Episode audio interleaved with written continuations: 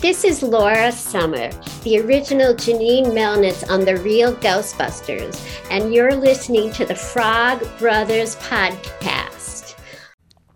Hello, and welcome to Water Cooler Cult with the Frog Bros Podcast. Tonight we're talking Book of Boba Fett, episode number five The Return of the Mandalorian. Oh. Oh. Oh. It's a pretty good episode, um, mostly because it's uh, something different, and this basically feels like a one-off episode. It was this goes is going to set us up pretty significantly, I think, for what we're going to see in the next Mandalorian series. As well as the potential of Boba Fett going forward in the next episode of Boba Fett shit. Yeah, when I saw it, I thought they were going to get him there, like working with Boba Fett much faster than they did. But I actually really quite enjoyed this episode. There's lots of fun stuff in here. So we kind of see Gaitan Jai? opens up in a meat market or a butcher plant, whatever you want to call it. I don't know what the hell's going Call it a meat factory.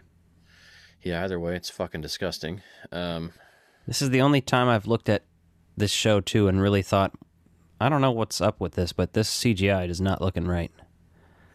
Um, you could tell that like all the curtains and stuff were actually hanging there, but like some of the walls just looked like no, that's not there. That's that looks terrible. But it's the first time I've ever felt that way. Was that meat? yeah, there's some things in there, like they try to make that room look too big, I think, right? Some of those things you didn't need to see, but usually that screen they use to shoot on works great.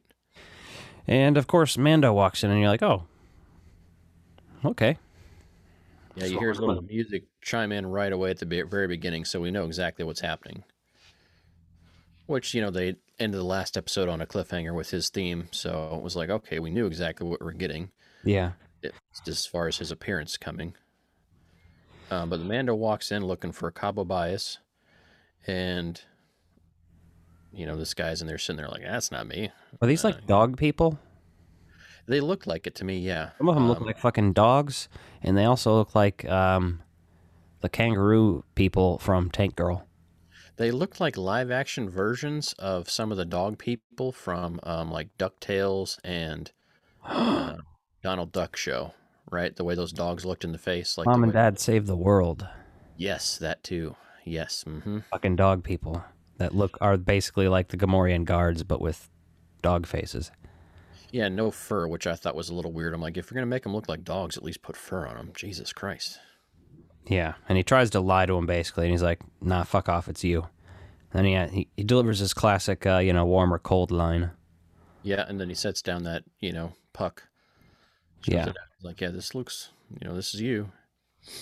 And then you forget, I wasn't even thinking that he had the fucking dark saber. So when they start getting into that fight, I Yeah, see me the best part spear, and I'm like, oh shit, he's gonna whoop some ass with that. And then he pulls that out and just fucking goes to town, like slicing everybody up. But he fucks his own leg up with that dark saber when he's using it.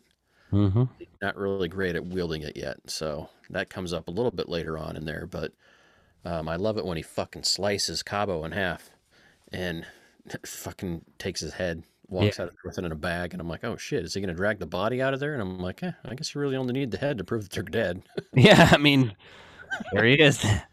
Why work hard? Work smart, not hard. right. And um, how he's basically just walking around in public carrying a head in a bag. I mean, that, Yeah, and then he tells all the, the people out there, he's like, look, I left a lot of money on the table I have no right to. Um, but if you let me walk through, you go in there and take whatever you want. And obviously they're not idiots, so they let him clear by. And much like our discussion in our Haunted by Tapes episode of Ghost Ship, I bet some of them went in there and, uh, I mean, as one of the characters in Ghost Ship said, uh, you can't cheat with a dead body. It's not cheating. Yeah, well, keep Alec away from your funeral homes, kid. Hide your. I was gonna say that, but yeah, Oh, yeah. Uh. Hide your grandma, hide your great great grandpa. yep, that's Alec for you. Um, yeah, so that dark saber battle was pretty cool, but clearly he gets out of there and he starts heading down, and he's limping. Right, they really make it a very intentional point to show you how bad he's hurt from that. Yeah. So limping around, limping around. And they, uh, well, don't forget they have the theme song somewhere in here too, and it's basically both of them combined. yeah, which is pretty cool. That was a nice little touch there. Yeah. Um, but yeah, like the big ring city is pretty interesting and cool. You're like, oh, you know, Yeah, I did find that fascinating. It was something new that we hadn't really seen before in the universe, so I thought that was a nice, nice touch. You could see some of the sunlight coming through onto look like a little green area as the area rotated. So, he's looking for info to find the substrata entrance, basically. uh huh. And he goes and he takes the head in, and it looks like he's going through some swanky kind of like nightclub. Goes in there, and they're like, "Ah, sit down and eat with us." He's like, "No, I don't got time for that." Yeah. Either tell me that or you know so he's just being a smart ass short to the point mostly just because his legs all fucked up i feel Yeah. like normally he would have sat down and entertained them but he's so hurt he didn't want to just fucking lay there and Yeah. um, deal with all that so So then he finds out where it is. yeah takes the elevator ride down flips on his gadget so he can see the hidden mandalore marks follows them Comes across the armor. uh-huh We haven't seen in a little while. yeah it's been a long minute since we've seen the armor And uh what's his face? Uh Paz Vizsla as well is still there. Yep. And so they don't really ask a lot of questions of him at first, which is interesting, I thought, but very much makes sense to the Mandalore and, you know, how the armor is with her typical, you know, she's very by the book. Yeah. Um They mentioned that they're down to three in that group, including the Mandalorian. yeah, and I could tell right away when they're talking about the dark saber and Paz was, was the way he was looking at it, even though you can just by looking, I mean his helmet was tilted towards the dark saber. Like he was already like, yeah, I'm going to take that. That's mine. Yeah. And so, you know, she asks, you know, about Grogu. Basically, he says, "Yeah, I return him to that." So his he's completed his quest, and then they had a little conversation about the uh, Beskar spear, and the man uh, or the Armorer is very anti spear material, right? She doesn't want that, so she's like, you know, that that can be used to pierce our armor. This is Beskar should only be made to um, produce armor, not not weapons. So you're like, okay, whatever. But we get to see her start forging that. She asks him what he wants to do with it. Oh, it should be for a foundling. Well, this is Okay. before before that though. There's the the Clone Wars era flashback and the the Terminator sequence. Oh yeah, that last little bit of that sequence reminded me of the Terminator. But you see all those tie bombers going through and bombing the whole planet of Mandalore. Yeah. And that's funny. He wants armor for Grogu. It looks like they're doing some sort of chainmail or something. Yeah, they don't really say. I mean, it's very obviously that you don't want to have that big reveal yet. So Yeah. Um, and they're doing some dark saber training. yeah, and she's saying he doesn't understand how to wield it. Right? You just got to let it control you and not try to control it. Yeah. And he's still not grasping that concept. So Paz Vizsla is like, "Yo, bitch, that's mine. I challenge you to a duel." yeah, and that's a pretty good. white glove, and he slaps Mando. Din Djarin, do you accept? I do. Then they have their little back alley basement fight. Very much uh, Empire Strikes Back in nature, Mm-hmm. which is cool. I like the I like the aesthetic to that. I thought it was pretty good. And I Yeah. like how no one died in the the scene there. Right, basically, it was like, look, Yeah. here's what it is, but the Armorer knows something's up and calls him out on his bullshit. Have you ever taken off your helmet? And Vizsla's like, no. And then obviously Din basically is like avoiding the question. Mm-hmm. He's like, what? Could you say that again? Uh, and he's like, uh, oh yeah, well I have. Well, you're no longer allowed to be a Mandalorian. and you know, he's like, well, how? You know, I, I apologizes, wants to redeem himself, and she basically says there's some way to do it on the planet of Mandalore, but the wells are dry or some shit, right? So you're like, okay. So we'll see. I I got a feeling we're going to see something comes back to that later on. That things may not be the way they were perceived there. Yeah, we'll see what happens with all that, and I'm sure the third season of Mandalorian. Oh, the other bit that's pretty interesting there, you get the whole dialogue about Bo Katan, um, And I didn't find think- that very interesting, but yeah. Well, when you look at it later on, you realize that's the only reason she asks about the helmet. Because had they not had that conversation earlier, she wouldn't have asked him if he'd ever taken his helmet off, because she knows that Bo Katan does Hmm. and has a different philosophy. So that's the only reason why that they have that conversation at the end. So since she knows he's found them, she's suspicious of what he's done and basically calls him on it. So Yeah, I'm with Bo Katan on this one. Fuck it. That's stupid. yeah. Who cares? Especially for your, your foundlings now, so you're just trying to get anyone in your clan that you can. Um, Then he's gonna take this casual fucking flight to Tatooine, which is like, okay, that's like a commercial flight.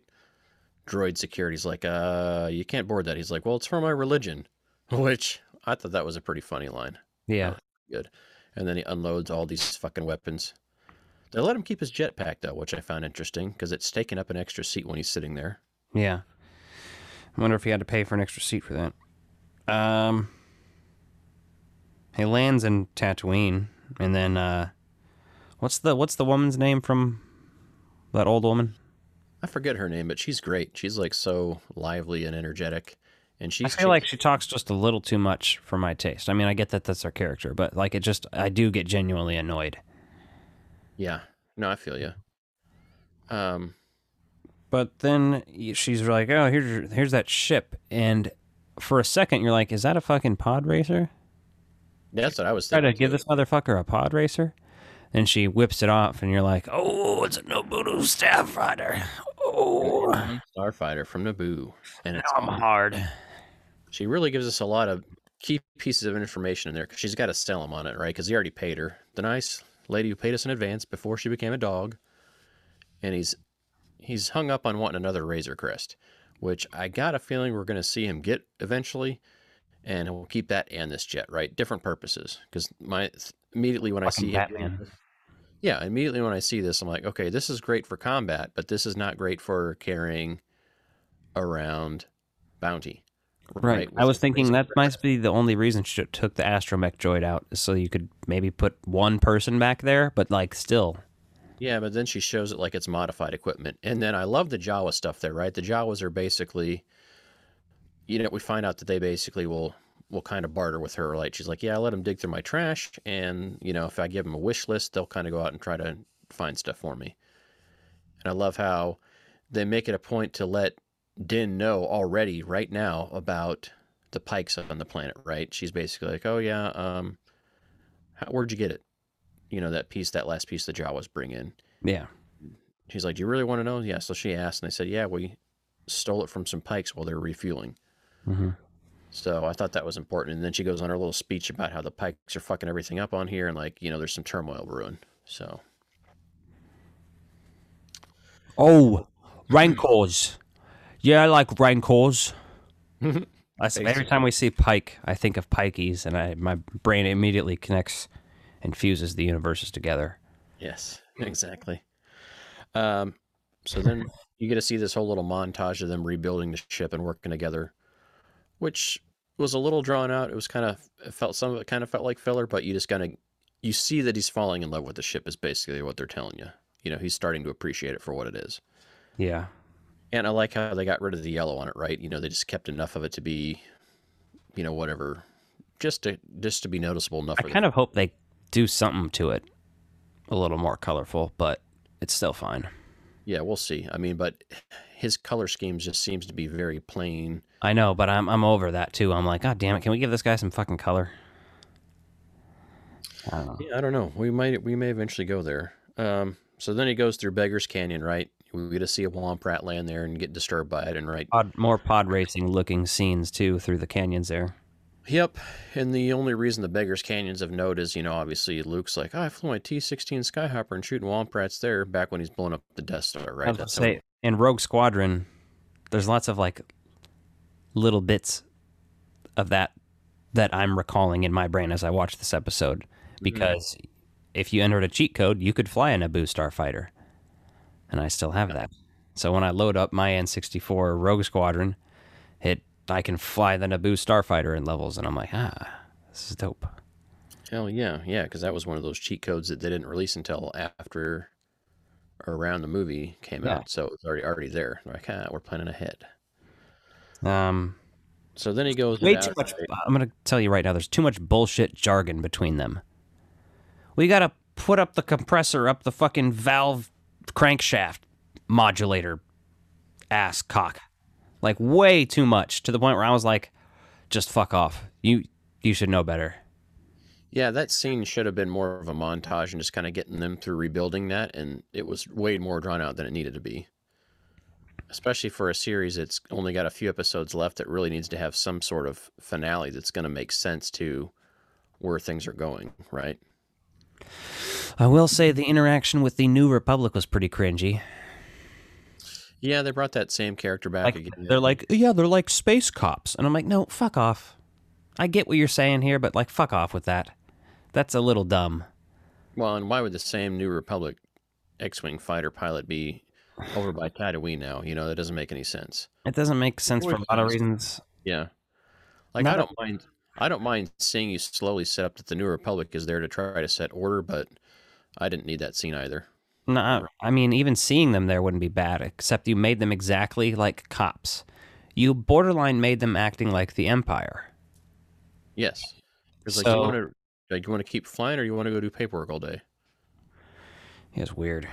Yeah, Um, and then he uses that booster that they went out of their way to tell us about just to do this like one little thing at the end of this episode. And you're like, please, you're gonna have to use it for more than that because well, obviously he's to use it for more than that. But They're like, I don't even need to see him use it yet. Like, I don't even care about. I mean, come on, come on. You know, they showed off the one thing in Boba Fett's ship, the. And now they're using it out the fucking ass. So, if anything, prepare yourself for lots of references to this sub hyperdrive or whatever the fuck it was. for sure. And, um, back down there and lands, and then says, "Someone showed up looking for you. She's here, but we closed the security gates." And then obviously, Fennec Shand is like, "Look, what's up, dude?" and then, yeah. And then she offers Din money. She's like, "Yeah, he's looking for it." He's like, "No, it's on the house, but I got to do something first. I gotta go see a f- little friend or something, he says. Visit a friend. So, are we gonna see Grogu in the next episode? What And I was come back? that- what I was thinking with that is we're not going to see Grogu until the Mandalorian season three, and we're going to have this little bit of time filled in with that episode one probably or something like that. But I think next time we see him, he'll already be back from his adventure. The last episode, the last episode's the next one. Am I correct? I've heard there was six. I've heard there was seven. So I don't know. Either way, I don't see them taking Mandalorian out for an episode now. I feel like they're gonna find some reason that he doesn't get to go see Grogu right away, and he'll just do it after this or something. Could be. I just meant that like when we'd see him, he'd already be back on Tatooine after seeing Grogu. So He's already on Tatooine, is my point, though. yeah, And Yeah, she already asked him to help, so he would have to leave, and that would. I'm saying I don't think that's gonna happen. I don't know, but I'm also starting to get the feeling that season one of Book of Boba Fett's not really going to have a big dramatic ending to this war. This war that's building up or whatever, I feel like is going to come through some of these other series. Go. I mean, I think the Pike thing is gonna end for sure. Hmm. Because it's not big enough. Like the Pike on Tatooine. Then there'll be a larger syndicate that's kind of in charge of them that's like, hey, like they took notice of that, and that'll be the thing. Yeah, very well. I just don't feel like we're going to get far enough in with this if there's only one or two episodes left. Because for them to take a whole episode and dedicate it to the Mandalorian himself, it seems a little seems a little off put, right? So, not that I didn't like the episode, I loved it, but and it's one of the best episodes of the series so far, which is kind of crazy. I'm just, yeah, like everyone. It's a little too much fucking sand. I hate sand.